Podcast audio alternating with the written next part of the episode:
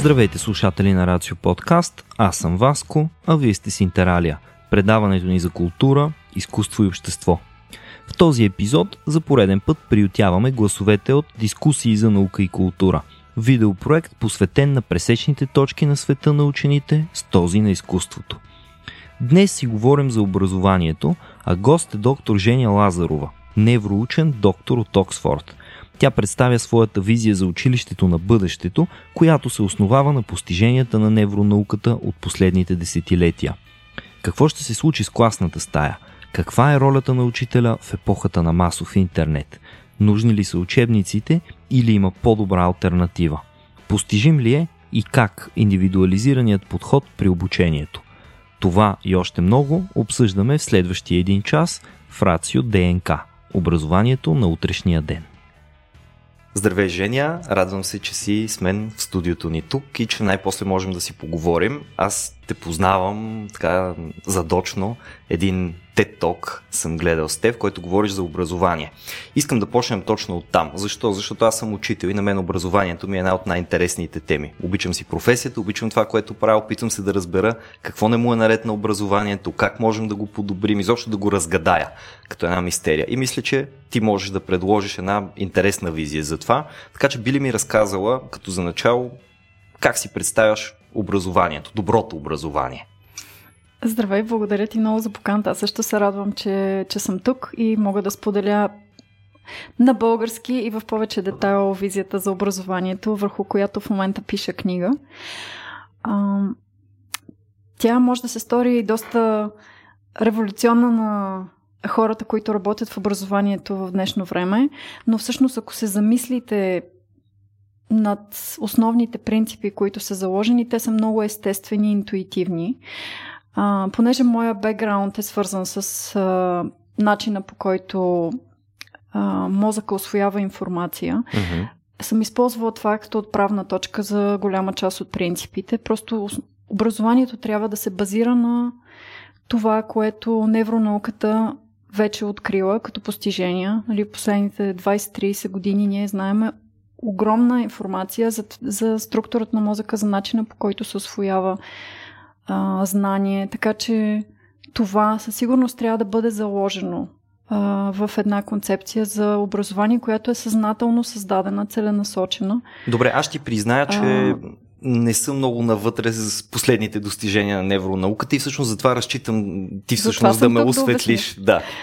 А, също така, много основна част от моята концепция е това, тази целенасоченост, че образованието трябва да създава пълноценна личност. Mm-hmm. Нямаме цел да налеем една кофа знания, факти, теория, дефиниции в е, една детска глава. Имаме за цел да оформим един а, пълноценен човек, който е развит в различните сфери. Кои са тези важни сфери, според мен? Първо и, и много, много важно за мен е емоционалната и социална mm-hmm. зрялост. Не го наричам интелигентност, по-късно ще обясня защо. А, което има определени а, така крайъгълни камъни, които в развитието, които имат нужда от външна подкрепа, за да може детето да мине през тях, да продължи и да, да стигне всъщност до нива, които да го правят един човек, който добре общува с другите, които може да изградят взаимоотношения, които могат да проведат среща ефективно, да делегират, да създават трайни и позитивни градивни отношения с другите, да комуникират добре, да, да са, са пълноценни граждани на обществото и да допринасят за него. Mm-hmm. А, така че това, тези всичките неща всъщност са много неразривно свързани с това човек как се чувства вътрешно, дали оценява себе си, знае ли кои са силните му страни.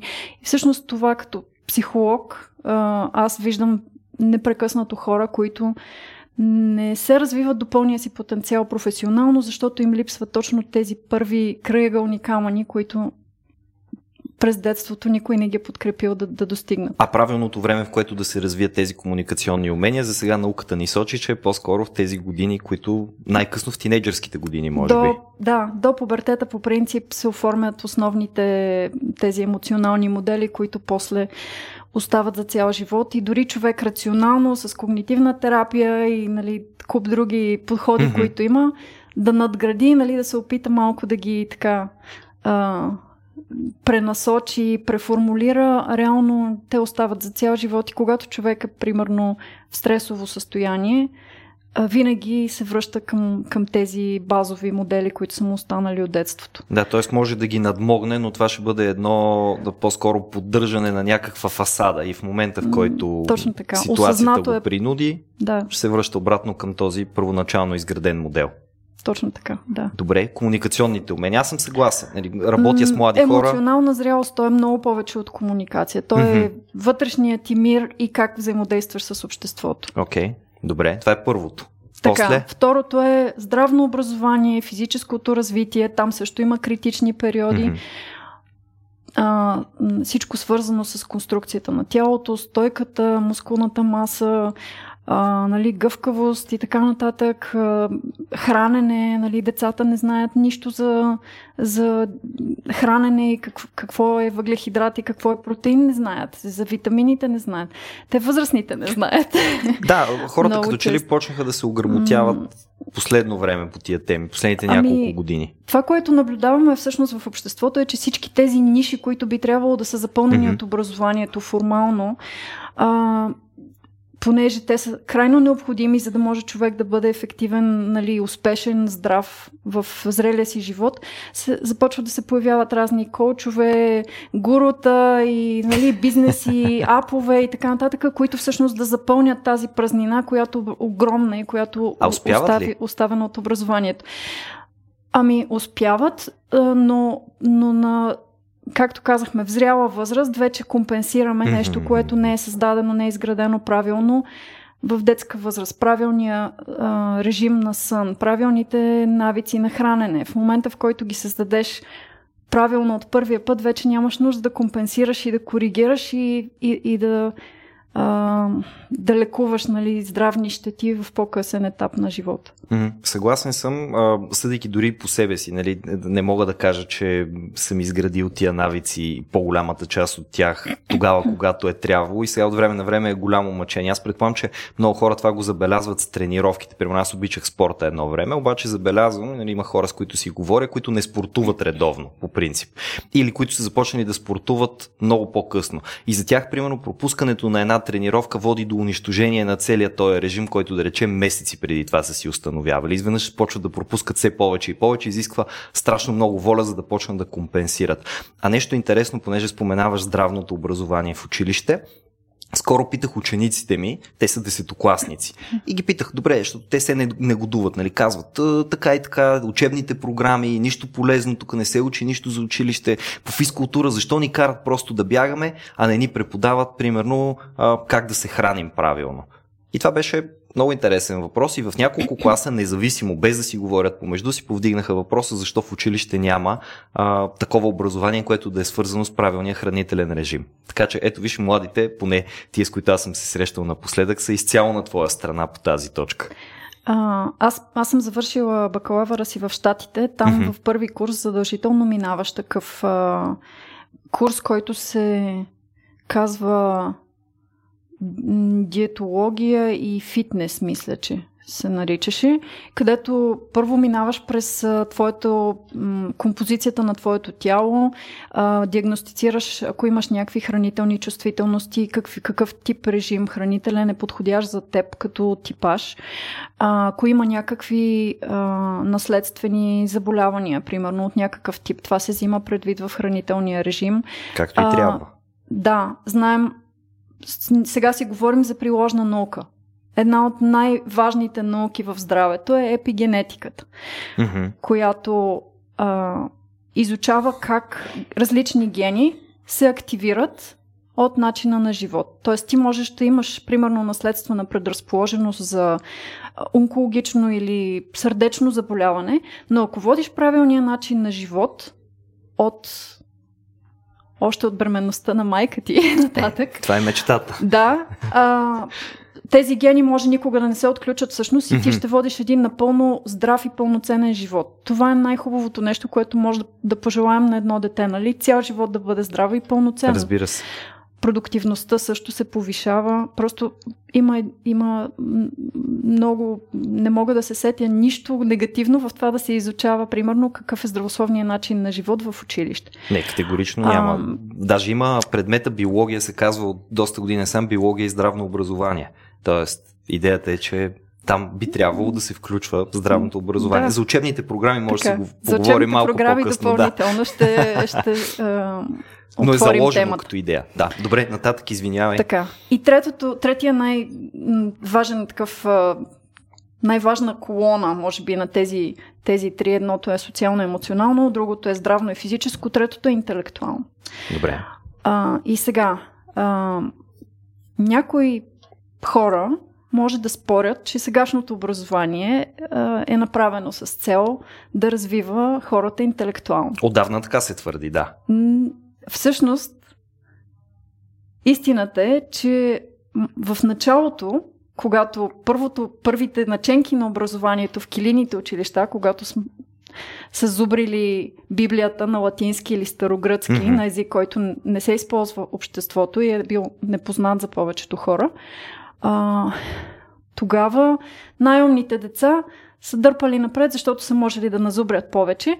И нали, мотивацията да назубриш повече е, че няма да работиш ръчен труд на полето или в някоя фабрика, ами ще бъдеш примерно свещеник. Ще си живееш спокойно. Чудесно. Първо не може всички да станем свещеници. Второ, този модел на зазубрене, който всъщност mm-hmm. е останал, това е от, от средновековието, говорим, нали, преди 900 години, все още се използва в целия свят. Няма система на образование, която да не използва за зубренето, е, доколкото аз знам, като начин за интелектуално развитие. Mm-hmm. А, сега, да, да кажем малко за... Понеже аз съм работила в Менса а, и доста съм се занимавала Добре. с а, тестове за интелигентност, член съм на или квалифицирана съм за доста от тези организации. Така. И и като професионалист доста съм се занимавала с тестове за интелигентност, защото ми беше всъщност за мен движещия въпрос беше когато станах психолог, какво ни прави хора и какво ни различава от животните. Mm-hmm. И ми, ще ми е много интересно да се върнем на края на разговора ни към този въпрос, защото моето пътуване през него беше много интересно и мисля, че твоите зрители ще са ще им е интересно да. Ми сигурно да на мен ще ми бъде интересно със сигурност да го чуя. Те нямат избор. Какво да те питам? Аз това ще чуят. Мисля, че ще им е интересно. С радост бих го споделила. Но интелигентността всъщност беше едно от нещата, които така. първо реших, че нали, здравия разум и интелигентността ни отличава най-много от животните. Истината е, че не е точно така. Много животни могат да правят много интелигентни действия. И всъщност има доста научна литература върху това как си служат с инструменти, как могат да научат думи и лексика и въобще много неща, които нали, ние си мислим, че езика беше също едно от нещата, които mm-hmm. вярвах, че ни отличава. Не, не е така. М- Добре. И всъщност анализирах доста тестове за интелигентност. В тестовете за интелигентност не се тества способността за зазубрене. Никъде. Mm-hmm. А, Всъщност това, което се тества е способността да, а, примерно, да оцениш взаимоотношенията между две различни думи, примерно едно съществително и един глагол, при, примерно, и да, да приложиш също, същото взаимоотношение към други две думи. Нали, вербална интелигентност. А, и, изобщо да можеш да извлечеш принцип от една наука и да го приложиш към друга наука, това е абсолютно фундаментално м- умение mm-hmm. интелектуално, което би трябвало да се е, учи в училищата. Би трябвало да се прави непрекъснато. Способността за класификация. Така. И да за създаване на иерархии. Това, всъщност, върху това е базирано нашето знание. И това е. М- ние знаеме всички деца на 10 на 12 годишна възраст как обичат плакатите с видове динозаври, видове бира или каквото и да било друго. Просто мозъка им експлодира, като видят класификация. Това е просто mm-hmm, защото mm-hmm. точно в този момент се формира това умение да, да разграничаваш между различните категории. Mm-hmm, okay. и, и тази, колкото повече, нали, колкото е по-зрял ума и колкото повече знания минават през сетивата и нали, мозъка, умът се научава да ги класифицира, да ги свързва с правилните вече съществуващи знания, толкова повече това умение е наше за класификация и за подредба в взаимоотношения, в а, иерархия се усъвършенства също. Така че това също би трябвало да бъде заложено в естествения процес на образование. А... Добре, то на теория да ти призная, защото се занимавам нали, с учебните програми, как се изготвят. Интересувал съм се много, аз преподавам философия. А, да. Освен всичко друго, при нас в философията се пада и логиката, което аз мятам, че е от много важните неща, които трябва да се изучават в училище, доколкото логиката практически, освен нали, да ти служи в ежедневието за някои прости неща, стои в основата на математика, стои в основата съответно на програмиране, нещо, което все повече и повече се прави, стои в основата на множество най-различни сложни дейности. Ти да разбираш логика, логиката стои в основата в крайна сметка на комуникацията до някъде. Нали? Да можеш да направиш един аргумент, да можеш да се обосновеш, това изисква от теб да бъдеш логичен, да бъдеш последователен в разсъжденията си. Да, аз съм изследвал учебните програми и все повече и повече, поне мога да говоря за българската система по-свободно и по-спокойно, а, се залага на тъй наречения компетентностен подход. И все повече и повече на теория се казва, че а, трябва да залагаме на формиране на умения и компетентности, а не толкова на знания, както беше едно време. Нали, аз имах много енциклопедично детство, такова тип, знаеш ли тези три интересни факта, нали, които всички трябва да знаят. Всичко беше базирано около факти, факти, факти, факти. Знам това, знам това, знам това, знам това, но абсолютно не свързани факти. Лека по лека, слава богу, за тия години, които са минали, откакто аз съм бил на 7 и днешния ден, очевидно този модел е започнал да се разчупва лека по лека, но въпреки това според теб не се набляга достатъчно на формирането на, на такива връзки, компетентности и умения. Как можем да го направим да бъде по-работещ модела? Е това е което ми е много интересно. А, ти каза много неща. Да. Аз искам да кажа, понеже аз съм учила три специалности в бакалавъра си психология, английска литература и философия. Супер. И философията всъщност беше едно от най-приложимите неща по-късно, като в работата ми като консултант. Аналитичните подходи са били буквално едно към едно базирани на това, което съм учила по логика. Логика mm-hmm. е 100% най-приложимия материал, който съм учила в цялото си образование, мисля. Това ще си го до, изрежа ще го излъчвам на десетокласниците ми всяка година да го гледаш. Кажа, ето вижте, не съм само аз, който го твърди. А, абсолютно, да, между другото в, в моята концепция за интелектуално развитие има, има и точно това. Изграждане на, на твоя аргумент на, на ползване, ползването на различни видове mm-hmm. източници, да, да можеш да прецениш кои източници, как да си изградиш аргумента чрез тях. Така че логиката е задължително а, присъствие в, в а, интелектуално развиващите нали, дисциплини. А, от гледна точка на музика, математиката се развива, тя е свързана, разбира се, с логиката, но всъщност музиката и ритъмът mm-hmm. в начални, в първите години – са това, което същата зона на мозъка, която отговаря за музика и за ритъм, по-късно отговаря и за математика. Така че. Тоест повече часове по музика за малките ученици, така ли? Абсолютно. Ритъм, всъщност ти, нотите са дроби. Mm-hmm. Така че не е много. Ти, когато научиш че ритъма всъщност нали, една продължителност на, на една нота или на един звук може да варира и спрямо това нали, да, да бъде представена визуално, символично по да. определен начин. Това е вече половината от, от, от мисленето, което ти е необходимо, за да изградиш математика и инженерно мислене по-късно. А, между другото, всички символични системи и програмиране, и езици, Абсолютно всичко би трябвало да бъде заложено в първите 10-12 години от, а, от живота на едно дете. След това се затваря критичния период и по-трудно вече не ставаме а не можем да говорим без акцент езика, не можем да го научим без книга по граматика mm-hmm. и зубране на дълги списъци с, а, м- с речник, с думи. А, а когато децата 5 годишни деца, примерно, отидат в друга държава, те просто извличат implicit knowledge, това. Извличат буквално принципите на граматиката от, от многото изречения, които чуват на ежедневна база. Няма нужда някой да им обяснява, нали, това е минало време, това е сегашно време, това е подлог, да. това е сказуемо. Те вече са извлекли тези правила интуитивно от от досега си с ежедневната реч и по този начин много естествено се учи езика и чуждите езици всъщност би трябвало mm-hmm. да са в основата на, на първите години в образованието. Не, не втория чужд език да се учи нали, в гимназия. Да, той се учи даже от 9 клас нагоре. Обикновено 8 клас е интензивно изучаване на първия чужд език и втория започва от 9 клас нататък. Твърде Иначе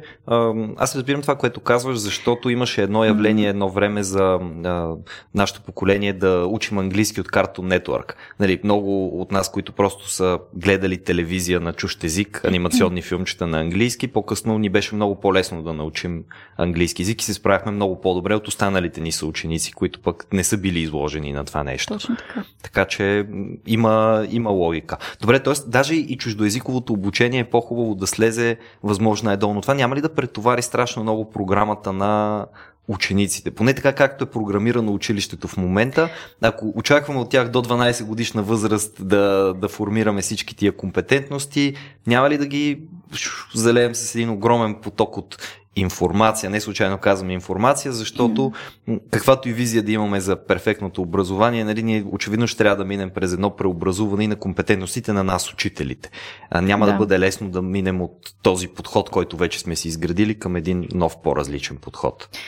Да, а, всъщност аз искам да се върна на, на твоя въпрос за компетентностите, защото mm-hmm. не стигнахме до там, а това е важно. А, но може, всъщност може би първо, първо него да адресирам.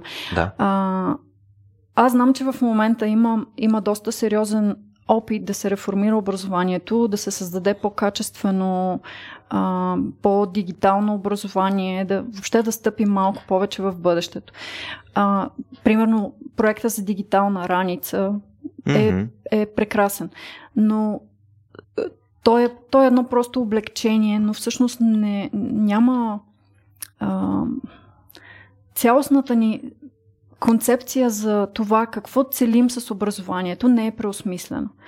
Не може образованието в преди 100-200 години, когато сме нали, в индустриалната ера, когато всички а, обучени работници е трябвало да бъдат идентични и да излизат нали, взаимозаменяеми. Един като се щупи, слагаш другия като гайка в машината нали, на производствената линия и, а, и, и продължаваш без да ти прекъсне производствения процес. Ние вече не сме в индустриалната ера, ние сме в творческата ера. В, след информационната. Информационната мина вече с нали, първите години на интернет, достъпа ни до знание, който се революционизира. Сега сме в наук, в а, ерата на изкуствения интелект. И всъщност най-ценните човешки знания и умения в тази ера са тези, които един изкуствен интелект не може да пресъздаде и да научи да освои. До такова ниво, до което можем ние. Какви са тези умения? емоционалните и социалните. На първо място творчество, нали, всичко свързано с изкуство. Така. А, тези интелектуални умения, за които си говорихме, ние можем да, да научим компютър да ги прави, след като ние вече сме разбрали какъв mm-hmm. е принцип. Един компютър няма да извлече принципите по същия начин, по който ги залагаме ние. А, и нали, създаването на взаимовръзки между дисциплините, например. Това един компютър няма да може да го създаде. Ако не го заложим предварително в него, нали, знаеки как работят Nets, те непрекъснато се развиват, разбира се, така че а, нали, има вече опити за инсталиране на чипове в мозъка и да си говорим директно с интерфейс, чрез, а, чрез мисли с компютър. Илон Мъск обещава нещо такова. Да, но но всъщност основният принцип на Neural е, че той е мимикрия на биологията. Тоест ние залагаме това, което знаем за невроните, за взаимодействието им, mm-hmm. за различните тежести на комуникациите между тях и това се репликира в един изкуствен интелект. Той, той се учи както ние се учим. Нещ, някои неща ги може много по-добре от нас, особено нали, по-рутинните неща, автоматизираните неща. Разбира се. И за това нямаме нужда повече от хора, които да могат да правят а, а, такива неща. Mm-hmm, Стандарт, mm-hmm. Стандартни типове хора с рутинни знания и рутинни умения не са необходими в, в тази ера. Необходими са хора, които могат да, да над, надвишат уменията на един изкуствен интелект. А, и това, което липсва според мен в образованието е, че е дадена, то това е твърде много отговорност, която на учителите. Учителите всъщност са mm-hmm. тези, които дефинират какви умения и как точно ще се придобият тия умения. Не, това би трябвало да се прави от психолози, от невроучени, от хора, които разбират всъщност психиката и начина по който се формират такива навици и умения, а не да разчитаме на един учител, който е учил как да преподава, примерно, математика. Това е съвсем различно от това да учиш нали, структурата на мозъка или начина по който мислят хората и освояват навици. Тоест това означава, че учителите ще трябва да минат през интензивни обучения най-вероятно, които да формират пък от тях тези компетентности. Ами, или... Не може всеки да е, е експерт по всичко. Със сигурност, okay. да. А, за мен аз виждам ролята в 21 век, ролята на учителя, много повече придвижена в посока менторство mm-hmm. и модел за поддържание. Това означава, че един учител трябва да има тези компетентности, нали, емоционална зрялост и социална. има много хора, педагози, които интуитивно ги имат, които интуитивно възпитават и предават такива умения, но не са всички, далеч не са всички. А, за мен това, което като обучение, което е необходимо за учителите е коучинг, за да могат те да по-осъзнато първо да надмогнат собствените, където има така. А, празноти, нали, неща, които трябва да се запълнят, за да могат те самите да бъдат по- а, по-добри комуникатори, да могат mm-hmm. да предадат тези умения и знания и чрез действията си, и чрез опита си, и чрез примера си.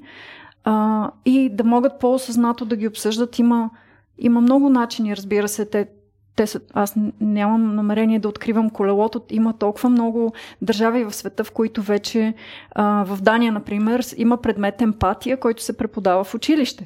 В е Япония е в Япония се набляга на социалните и емпатия и, mm-hmm. и ком, комуникационните умения в детската градина и изобщо се смята, че не трябва децата да учат твърде рано а, нали, а, знание, което е нали, тип математика, четене, писане и така нататък. По-скоро детската градина се използва основно, за да се научат на чисто на, човешки умения. На, на, на емоционалните и социалните умения и след това, когато отидат вече в нали, първи, втори клас, да се надгради върху тях. Mm-hmm. И наистина в детската градина трябва да започнат тези умения. То започва с най-ранните, с регулиране на емоциите, осъзнаване на собствените, разпознаване на, на тези от другия и така нататък. Не можем да обучим всички учители да могат всичко това. Разбира се. Има просто има сфери, различни сфери от, от нали, психологията, mm-hmm. които Имаме социални психолози, имаме психолози, които работят конкретно в emotion regulation, регулиране на емоциите и различните начини. Просто това знание вече съществува, ние като човечество сме го открили, просто трябва да започнем да го прилагаме и не можем цялата отговорност да я прехвърляме на учителите, те да са ги прочели тези изследвания на английски и да знаят как да ги приложат. Не. Трябва просто да имаме е, експертен подход към създаване на, на образование и, и след това учителите просто ще, ще бъдат обучени как да го преподават, но, но прехода не е толкова труден за тях, mm-hmm. защото то вече ще бъде създадено и готово и те ще следват модела. То това ще трябва да бъде част от подготовката им, вероятно, в висшите учебни заведения, там където се да, подготвят да бъдат учители. Обаче ти каза нещо, което е много интересно за промяната на ролята на учителя. Нали? Преди учителя е бил енциклопедията, преди учителя е бил този, който знае всичките неща. Сега в момента учителя не може да се състезава очевидно срещу Google. Нали? Бързината и точността на достигане до информация, м- просто интернет победи изцяло а, човешкото нали, възхищение към онзи, който просто знае неща. Казваш, учител обаче трябва да бъде нещо повече. Той трябва да бъде ментор, той трябва да бъде до някъде пример за подражание.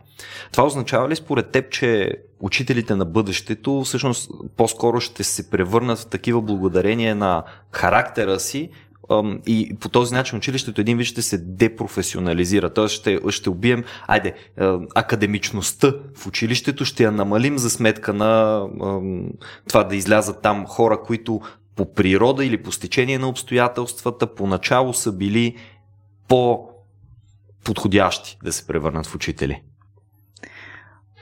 Не знам защо не трябва да бъдат взаимно изключващи се тези две неща. Моята, моята визия е да бъдат взаимно допълващи се по-скоро. Mm-hmm. Но аз като преподавател, аз съм преподавала и, в, на, и, и на бакалавър ниво, и на университетско ниво. В момента преподавам в MBA програма.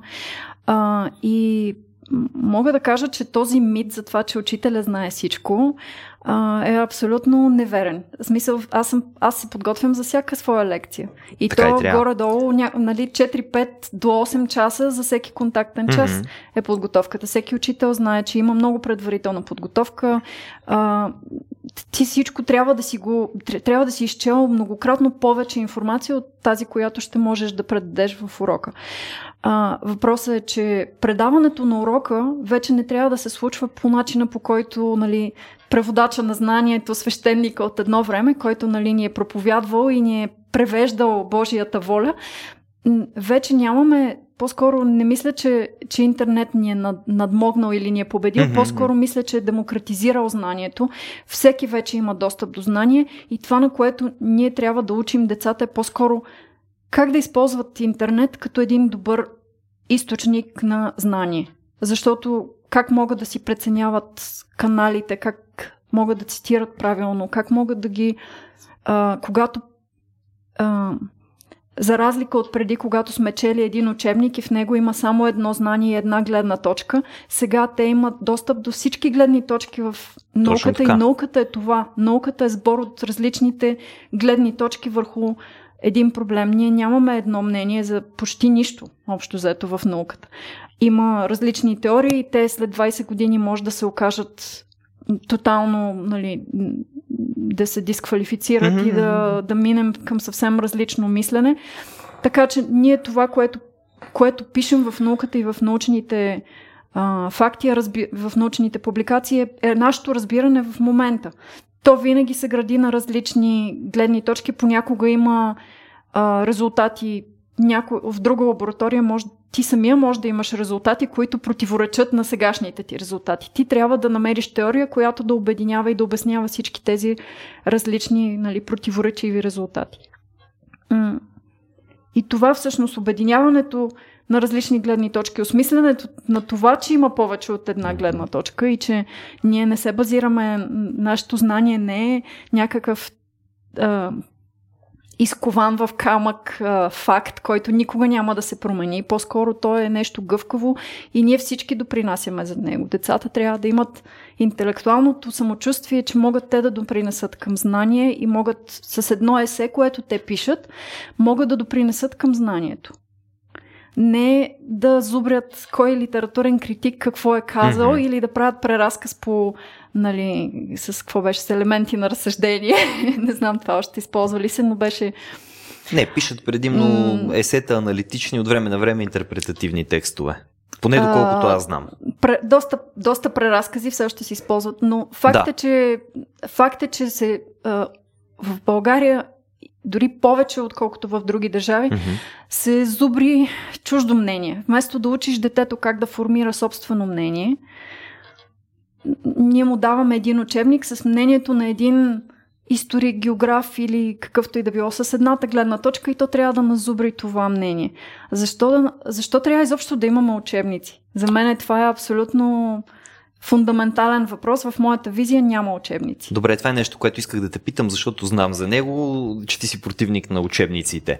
Сега на мен учебника ми е помагал в рамките на моята работа и предполагам, че това въжи, разбира се, за всички. Обаче ми е, точно за това ми е много любопитно да кажеш малко повече по въпроса. Какво ще замени на практика учебниците като ръководство? Учителя ли ще поеме изцяло тази роля? Само инициативата на учениците ли до някъде ще я поеме? Каква е идеята ти? Значи всичко започва от това, че образованието не може да е стандартизирано, както казахме. Не сме в индустриалната ера. Когато Добре. имаме персонализирано образование, то уважава способностите, възможностите, интересите на всеки индивидуален mm-hmm. ученик до, до нивото, на което той може да ги развие, има потенциал да ги развие. А, когато имаш индивидуален план, персонализиран план за развитие за всяко дете, това е абсолютно приложимо. То се прави в Штатите, например, абсолютно рутинно.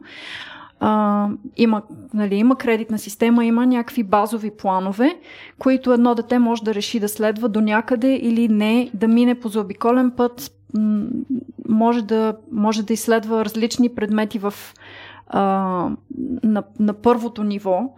Mm-hmm. Примерно 10 различни предмета на първото ниво, може да реши, че иска аз съм гений математики и искам да взема всички тези 10 кредита, които ще мога да взема този семестър в математика. Mm-hmm. Защото съм решил, че това е моя голям талант. И всъщност не смятам, че ние трябва да налагаме на децата а, едно ниво, на което те, което те трябва да достигнат във всеки предмет. По-скоро детето трябва да. Да реши до къде да, да стигне, така ли? Разби... Не изцяло, защото детето на нали, едно 6-7 годишно дете не може да решава своето бъдеще. По-скоро е, е. въпроса неговите учители, родители mm-hmm. и нали, с, разбира се, те се опитват да, да стимулират интереса на детето и да създадат условия то да развива mm-hmm. потенциала си. Така че не говорим нали, да питаме детето това е интересно ли ти, искаш ли да учиш математика или не. Говорим си за това да се създадат правилните условия, когато се правят, а, примерно, такива упражнения за интелектуално развитие, тогава много лесно виждаш детето има ли насоченост, примерно, към вербална интелигентност или към математическа и логическа и можеш да го насочиш към, по, към надграждане в тази посока. Има деца, които, примерно, пространствено са много добри. Mm-hmm. Нали, с тях може да си играеш с геометрия, с симетрия, с някакви неща, които са много интуитивни и базови и, на, и в един момент те могат да станат архитект, художник или нали, пространственото мислене да се надгради и да се развие в тази посока от учителя в тази ранна възраст всъщност зависи те да, да, да създадат правилните условия, да дадат стимулите на детето и да преценят нали, какви са правилните посоки да ги предложат. И според мен това трябва съвместно с всеки родител да се направи такъв план, особено за по-малките деца, mm-hmm. да, се, да се създаде персонализиран план, който разбира се се адаптира периодично, примерно на всяка година. А, Имаше още нещо което, в твоя въпрос, което исках да адресирам, но сега не се сещам. Може би. Нищо, аз ще, питам, аз ще питам, защото стигнем пак. ти отвори една друга тема. А, учителя, ролята му се променя. Съгласен съм с това нещо. Като тя вече се е променила ролята на учителя, дори в ден днешен, без да искаме mm. това да бъде така, тя вече се е променила. Учебниците, добре. Всичко това води обаче до промяна в класната стая, защото казваш, ето трябва да имаме персонализиран подход, трябва да подхождаме към всеки един според нуждите му и така нататък. Как се отрази това, например, на нашата добре изпитана система, в която сме свикнали да има класове. Някои от тях, които се придвижват от началото до края заедно, изобщо не се разпадат. Очевидно това няма как да продължи. Така не. че в твоята визия за образованието, какво се случва с класната стая? А, отново ли един учител работи с група от ученици, по интереси ли работят? А, как, мислила ли си за това нещо? Как, как точно ще работи самата класна стая? Или, айде, нека да не е класната стая, че тя е много а, традиционно пространство. Класното, обучителното пространство, в което работят заедно, как изглежда? А, сега, стандартната класна стая, в която имаш 30 ученика и един учител, това според мен е модел, който трябва категорично да се разчупи. Mm-hmm. Освен това, а, сегашното образование е насочено към създаване на менталитет на подчинение. Ние учим децата как да спазват правила и да се подчиняват, да следват инструкции и, и че има само един верен отговор, който го казва човека с най-многото власт в класната стая, съответно, и така нататък. Нали, казвам ги малко по-брутално нещата, Добре. Но, но реално е така. Според мен, образованието не трябва да бъде насочено към създаване на, на, на такова мислене за подчинение, това е нали, психика, а по-скоро към създаване на, на отговорност. Mm-hmm. Трябва децата да. А, значи, ние какво, какво правим сега с, с децата от. А, а, от детската градина до като завършат гимназия, те са абсолютно изолирани от обществото и един от друг, нали, в тези класове, някакви а, такива изкуствено създадени Групи. единици. Mm-hmm. А, и те не общуват по никакъв начин, нито с по-малки деца, освен нали, в домовете си, примерно, нито с а, обществото като цяло. Нямат никаква ангажираност и изведнъж стават на 18 години, завършват училище и очакваме те да могат да гласуват и да знаят да изберат за кого. Да, и да, изведнъж да станат активни граждани и да се интересуват от всички тези теми и да ги разбират. Много е трудно това да се случи, когато ти си ги държал в една пълна изолация до този момент. Mm-hmm. Това, което според мен трябва да се случи в класната стая е да имаш а, този менторски модел, за който говорих, на кой, нали, в който накрая на, на най-високото ниво може да имаме учители, може да имаме и хора, които работят и, и са станали ментори на конкретен проект, примерно. Mm-hmm. А, практически проект. За проектното образование също може да си говорим в един момент. А, но, но на долните нива може да имаме а, иерархия на менторство, която, mm-hmm. в която по-големите деца са ментори на по-малките деца. По този начин ги учим на отговорност, учим ги да делегират, учим ги да комуникират, учим ги на всички тези умения, които те после ще трябва да знаят, когато отидат на работа. Не, не да ги учат в първия си работен ден, нали, излезли като една читанка от университета и не знаят абсолютно как да проведат среща или а, нали, някакви базови такива умения практически, ние всъщност можем да, ги, да, ги, да им създадем възможността това да, да се случва още от, от ранна възраст. Тинейджерите са напълно а, способни да поемат отговорност за, примерно, някакви малки проекти, които ги правят по-малки пети клас деца, примерно. Така че има, има възможности много да се мисли в тази посока и се експериментира нали, това, което наричаме альтернативно образование. А, по света има така. доста такива модели, които, м- които успешно изпробват такива подходи. И, нали, разбира се, както казах с гуровците, ако имаше, ако всички ниши бяха правилно запълнени от основното образование, mm-hmm. от формалното, нали, обществ... задължителното образование, което е достъпно за всички, нямаше да има нужда от альтернативни подходи. Така е. Добре, т.е. ти И за говориш... учебниците беше другия, mm-hmm. извинявай, че те прекъсвам, но, но за учебниците ти беше другия въпрос, който не успях да адресирам. Така. А, как, какво се случва с, а, ако разбием модела с учебниците? По принцип, от това, което дава един учебник е насока за нали, какво е съдържанието, което трябва да се преподаде, примерно. Има учители, които влизат в час и буквално четат от учебниците си. А, аз, съм, аз съм присъствала на, на, в класове, където са изпитвали, нали, а, разкажи втория параграф от учебник. Това за мен е абсурдно. Ох, надявах се, че това е, надявах се, че това е останало а... някъде в миналото, защото Струва ми се, че все по-малко и по-малко се прави това, макар че съществува. Убеден съм, Надявам че, се, че го има. Че, че е малко и че са изключения, mm. но истината е, че все още тези учебници а, ни водят страшно много. А, те са нали, знания на кило. Ето това, това са нали, знанията, които трябва да научиш днес. Аз, аз ще ти ги разкажа и ти после отиваш къщи, зазубреш ги и идваш да ми ги нали, изплюеш в контролно или а, при изпитване.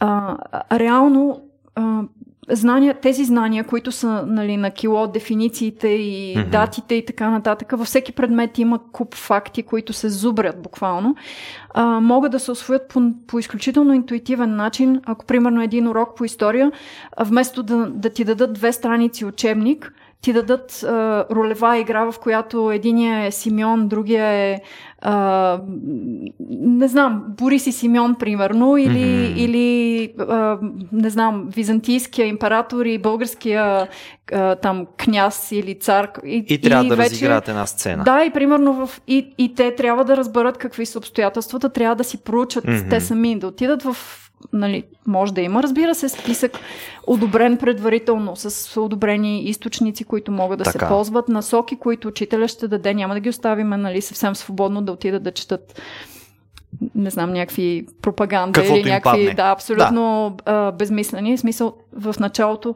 има нужда, защото децата не умеят да преценяват източниците толкова mm-hmm. добре. Така е.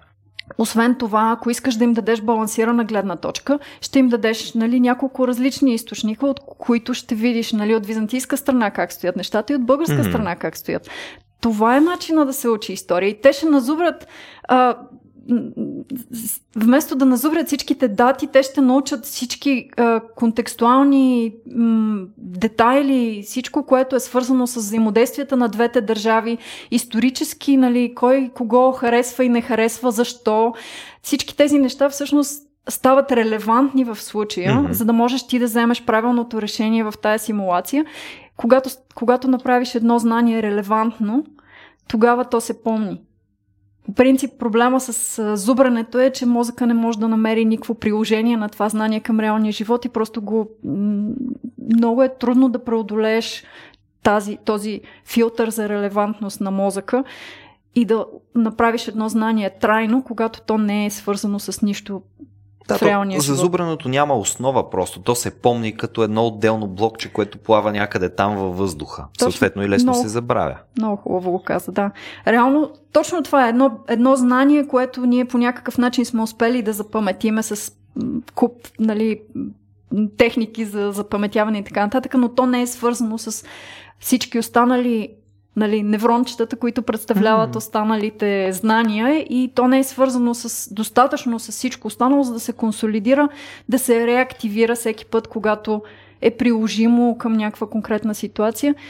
И, и то на практика отпада в един момент, просто по най-естествения възможен начин. Да, ме, че всеки, който е зубрил през живота си, е преживявал това как уж нещо го е знаел, пък изведнъж три дни след изпита му, да речем, изобщо не може да се сети за тази информация. Нали, чува Точно. нещо и казва, това е изобщо в момента, нали, пък три дни по-късно да го забравиш, това е, означава, че изобщо не се е вкоренило някъде там в системата ти от познания, няма даже да ги наричам знания.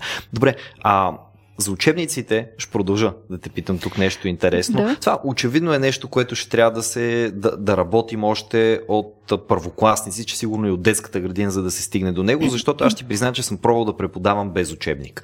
А, тъй като си казах, това е философия, аз имам много хубава програма, която тематично ми казва, ето трябва да минеш през тия, да кажем, 30 теми.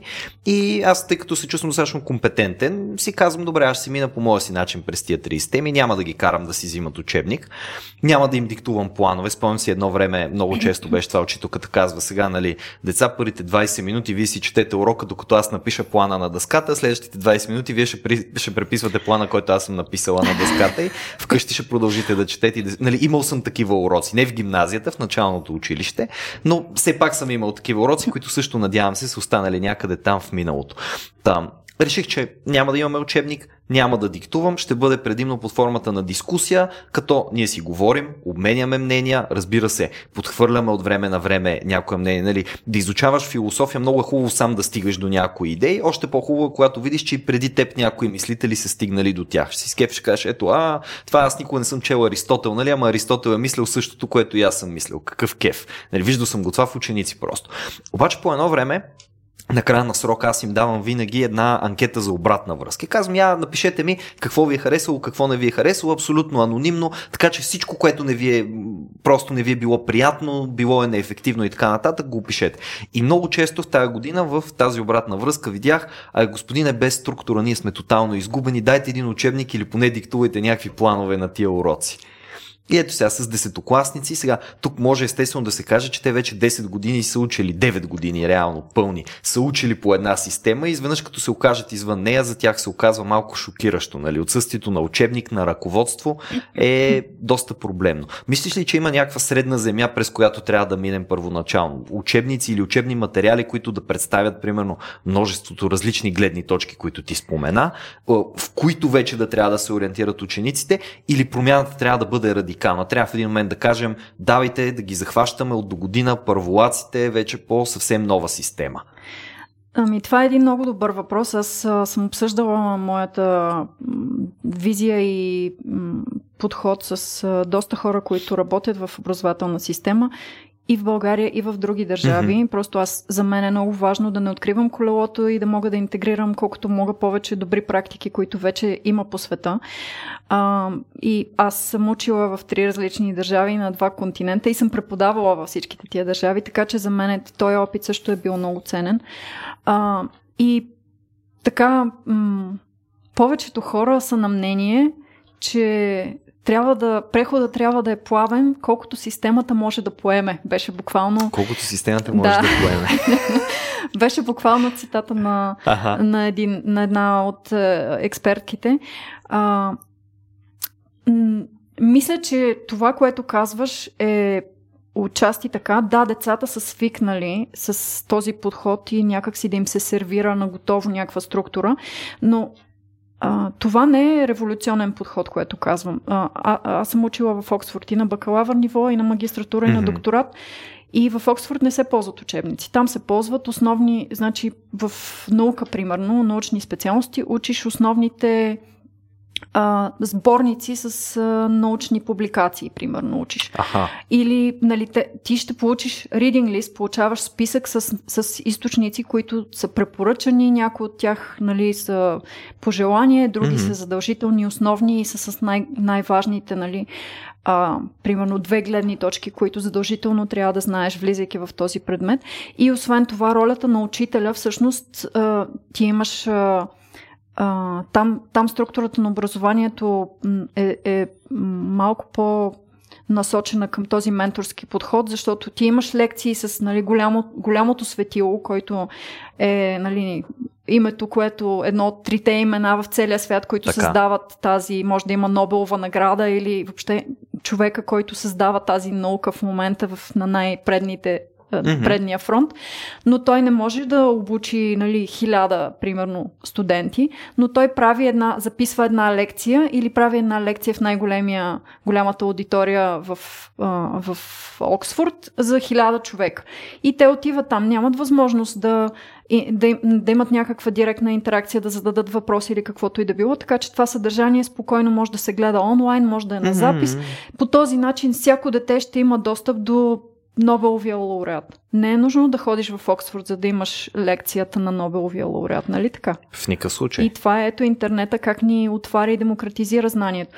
А в същото време имаш тютор, който който е, нали, на български се превежда частен учител и реално формата е много сходен с това. Един такъв учител работи с от един до 5-6 човека. Mm-hmm. Аз съм работила като такъв и, а, и ти всъщност превеждаш, превеждаш студентите през материал.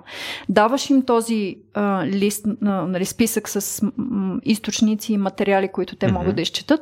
И след това, след като са ги изчели и са написали есе върху тях с аргументирани нали, гледни точки, коя от тези перспективи смяташ нали, за по-добре подкрепена от сегашната наука и литература, а, примерно, защити си мнението и след това отивате на нали, в малка група и, и този човек всъщност ви насочва мисленето, дава ви възможност да си, да си защитите гледната точка и да си формирате интелектуалното самочувствие, че вие имате способност да прецените а, нали, каква е, какво е нивото на, на литературата в момента, коя от тези гледни точки е по-добре обоснована, примерно в литературата или на базата на източниците, които сте чели, разбира се. Никой не може да изчете всичко.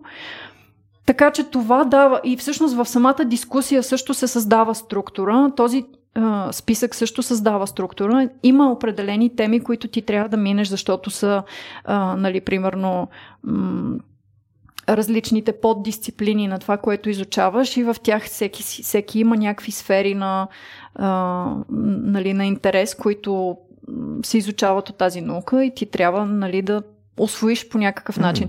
Но подхода се прави а, много дава се много повече възможност на децата да поемат отговорност за, за своето знание и да се водят от своя интереси и да преценят сами аз коя гледна точка искам да взема, дали трябва да прочета още две статии, за да мога да си я обоснова максимално добре. Тук има нещо за някакъв страничен случай или някакъв казус, който на мене ми е супер интересен. Примерно учим не знам, невропсихология, примерно, учим, нали, с уврежданията, различните увреждания на мозъка. И той казва, добре, аз имам дядо, който има Алцхаймер, затова ще прочета статиите за Алцхаймер и ще ползвам обосновката от тази сфера. Mm-hmm. А, друг човек може да има дядо с инсулт, примерно, и да каже на мен, това ми е интересно, защото аз съм го виждал, интуитивно ми е, а, виждал съм приложенията му в реалния живот и дори мога да разбера как мога да помогна на дядо си по този начин или как мога по пълноценно да взаимодействам с него, за това това ще избера. И всъщност много хора, много учени са, се насочват към своята специалност, защото имат, примерно, проблем в семейството, загубили се близък от определена болест да. и искат след това стават лекари и искат да, да, да изследват точно тази болест, за да излекуват това, което им е релевантно на тях. Да, това е доста честа мотивация всъщност за насочване да. към най-различни сфери. Да, така че всъщност създавайки а, това усещане, вътрешно усещане, че детето има първо може да поема отговорност за, за знанието и за гледната си точка, да формира собствена гледна точка, да я аргументира добре и да се води от собствения си интерес, вместо някой да му спуска отгоре. Това е нещо, което би било безценно. Mm-hmm. И в Оксфорд не случайно създават интелектуални лидери.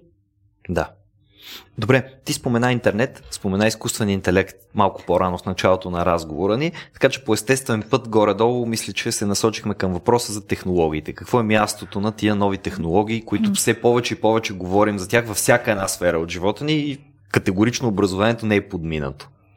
Ти сега обръщаш въпроса каква е ролята на изкуствения интелект за формиране на естествения интелект. А, така. Ами трябва, трябва да го уважим. Изкуственият интелект все повече и повече започва да се превръща в а, тема на, нали, на дневен ред. Е, а, и така. според мен все повече и повече ще става. Обещават ни, че до 2029, нали, това са едни от залозите, ще имаме вече общ изкуствен интелект, такъв, който да е равностоен на естествения.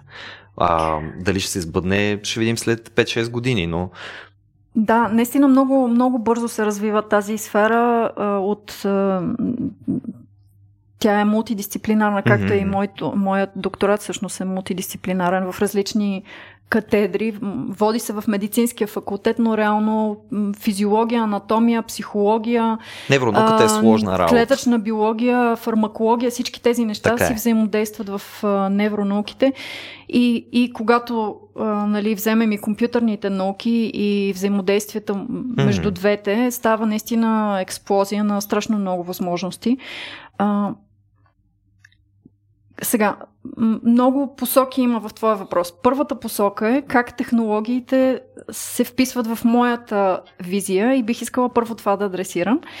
А, защото аз работя в високотехнологична компания, която аз съм създала и съм работила в иновации в а, тази сфера а, нали, креативност и иновация, общо взето целия си живот и високи технологии като консултант. Така че м- тази тема ми е много близка Добре. До, до сърцето и до интелекта, да кажем. А, понеже си говорихме за това как ролята на учителите се променя, за мен технологиите всъщност би трябвало да поемат част от функциите, които са по-рутинни и които могат по по-лесен начин да се да предадат знание по по-интуитивен начин, по по-иллюстративен начин. А, имаме възможност в момента, имаме augmented, нали, augmented reality, виртуални реалности, имаме цели симулации, можем uh, с холограми да присъстваме нали, на другия, в класна стая, примерно на другия край на света. Така че, в смисъл, има милиони възможности за uh, учене чрез преживяване. И за мен това е един много важен а, принцип, който задължително би трябвало да, да стои в основата на доброто образование. Това е начинът по който мозъка учи чрез преживяване. И когато ние можем да създадем, ние можем да, да влезем в атома, можем да влезем в Слънчевата система. Mm-hmm. Има просто милиони, милиони приложения на такъв тип технологии, които можем да дадем на децата възможност да визуализират и пропорции, и движението, примерно на електроните. Едно време ни обясняваха двата електрона се хващат за ръчичка и обикалят между да. двете ядра и така нататък. Ми, днес можем да го покажем на децата реално как се mm-hmm. случва. Така че м- за, за мен това, тази технология, тя е абсолютно интегрална част от съдържанието на образованието и би трябвало да се използва м- за за създаване на преживявания и на интуитивност, на симулации, на, на интуитивна среда, в която може да се освои знанието по просто ти го виждаш и го запомняш. Няма нужда да, да, да учиш цяла страница с дефиниции, с а, нали, разстояние и така нататък и размери, като ти си го видял и вече можеш да прецениш нали, кое, е, кое е по-голямо а, един протон или един електрон, примерно. А, така че това за мен е една от големите роли на, а, на технологията. Другата роля е, а, е ученето чрез игра, което също е изключително интуитивен начин. Не случайно децата като малки, а, нали, това е основният им начин за освояване на, на, какъв, на, на всичко, което е. На живота как, като да, цяло как го приема да чрез игра. с хората, как да взаимодействат с предмети, mm-hmm. за какво служат определените предмети. Те научават всичко чрез игра. И, а, и не случайно продължават. В смисъл, има хора, които никога не спират да играят. Нали, електронните видеоигрите са, са, са такъв а, огромен а, технологичен сектор и като човек, който е работил доста време в, този, в тази посока, мога да кажа, че това е един от технологичните сектори, може би с най-голяма иновация. Оттам идват и новите бизнес модели, mm-hmm. оттам идват и моделите м- на това как се създава, примерно, съдържание, към което, което ангажира и към което се връщаш. Как се създава една игра, от която Candy Crush, която никога не искаш да спреш да играеш. Candy Crush е създадено от психолози. Те използват целият допаминов цикъл на пристрастеност, нали, като започнем от, от захар и нали, това, което виждаме на екрана. А, и цялата иерархията, обратната връзка, нали, конкуренция и всичко абсолютно, което е, което е вградено в една игра, непрекъснатата обратна връзка е супер важна за ученето. Ние даваме обратна връзка, правим едно контролно един път в срока, даваме един път обратна връзка и един шанс на детето да научи. И ако в този момент, в този ден детето не се чувства добре или няма възможност да направи най-доброто на това контролно, а, получава там двойка, тройка, четворка и край. Това му е оценката до, в дипломат. Да. А, това не, би, това не е естествения начин. Ние научаваме mm-hmm. чрез обратна връзка, имаме нужда от непрекъсната обратна връзка. Един в стандартна класна стая един учител с 30 деца не може да даде обратна връзка на всяко непрекъснато на нивото, на което той има нужда. В никакъв случай, дори на половината не може да се даде адекватна няма, обратна връзка. Няма как да се случи. А ето това е рутинно и автоматизирано нещо, което технологиите биха могли да направят перфектно mm-hmm. в рамките на една игра. Могат, за, за мен, основните умения, които са абсолютно задължителни за всеки човек, който има каквото и да било образование, а, грамотност, нали, базова аритметика, неща, да може да осмисля текст, да може да разбира взаимовръзките в един текст. Това са да може да пише грамотно. Mm-hmm. Това са супер базови умения, които изобщо не е нужно а, да имаш класна стая за тях или учител жив. Всичко това може да се учи чрез игра не говоря за игровизация, нали, където правим лидербордове и раздаваме точки. Говоря за електронна игра, в която влизаш и четеш текст и после получаваш обратна връзка дали си оцелил, дали тия две думички са синоними или антоними, примерно, и, дали си, и, и, и взаимодействието между тях същото ли е като тези две думички.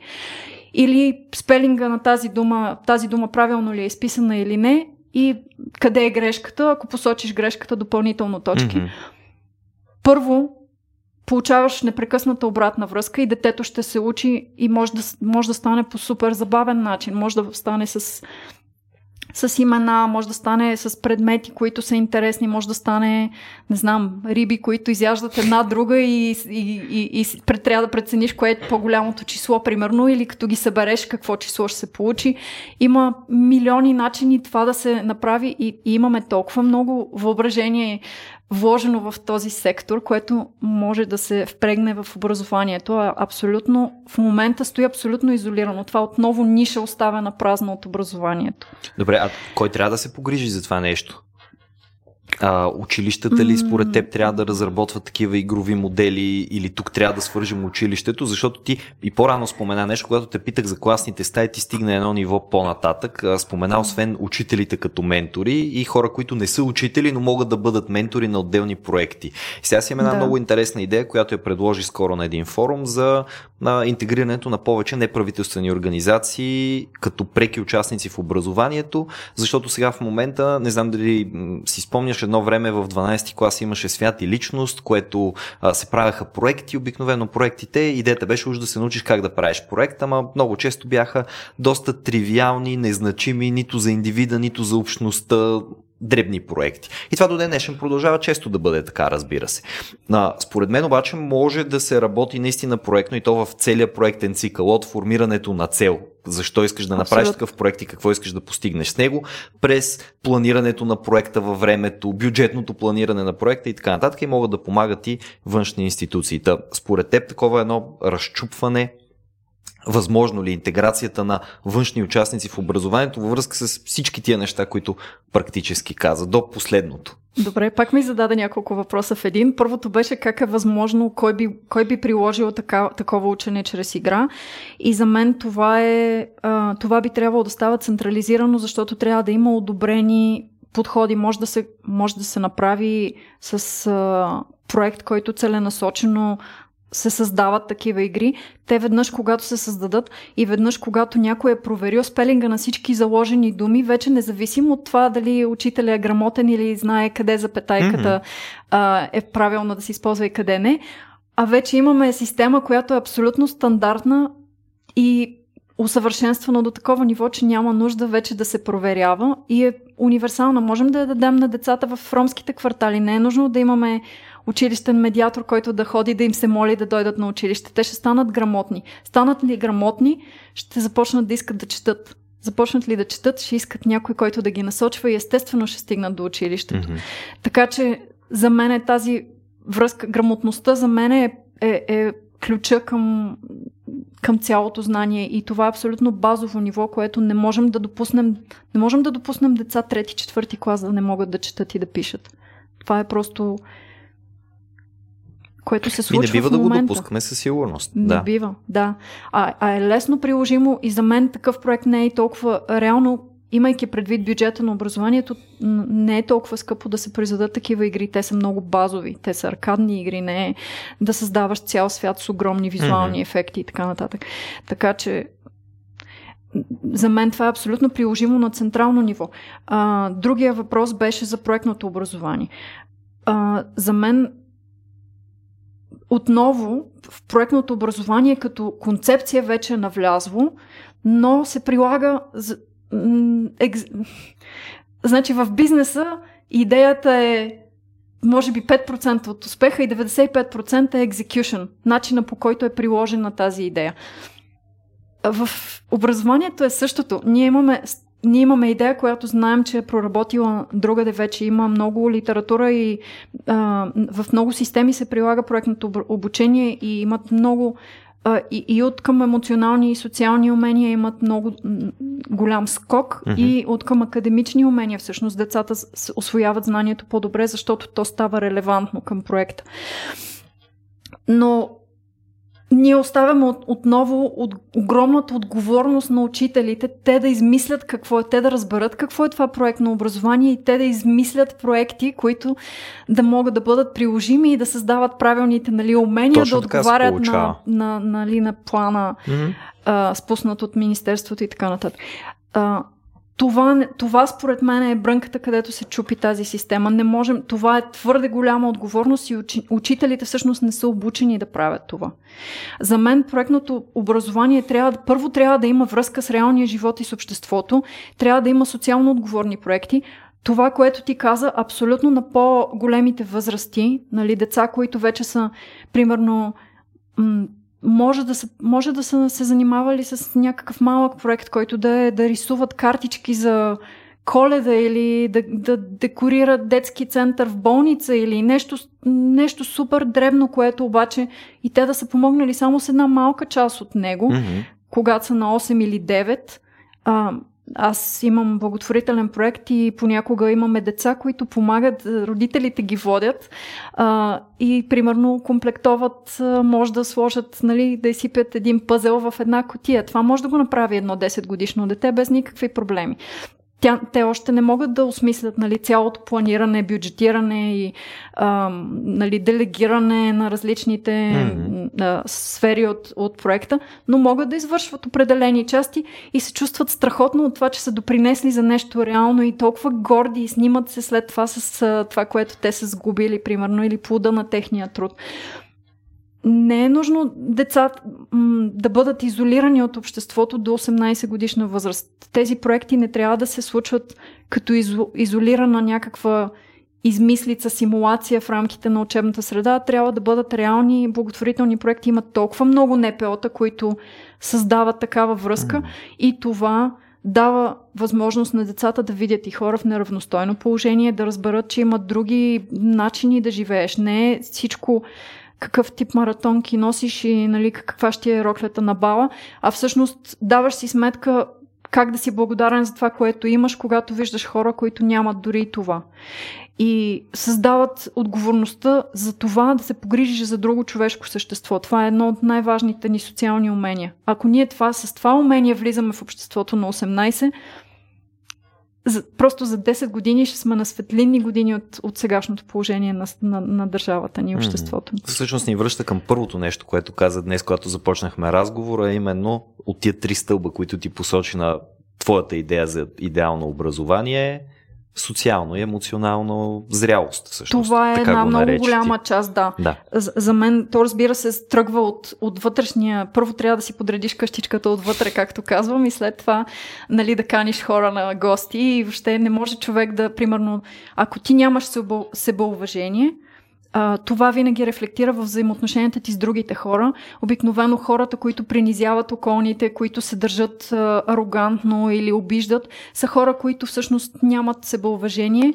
Обикновено, защото тях някой ги унижава и ги потиска в къщи. Да. И те от една страна моделират този модел, на, нали, поддържават на този модел, на който са били свидетели и жертви, а от друга страна те самите не са имали възможността да изградят здрав, здравословна mm. вътрешна среда и да, израз, и, и да оценят, всъщност да проявят уважение към другите хора, защото те не знаят какво значи уважение. Те никога не са го виждали.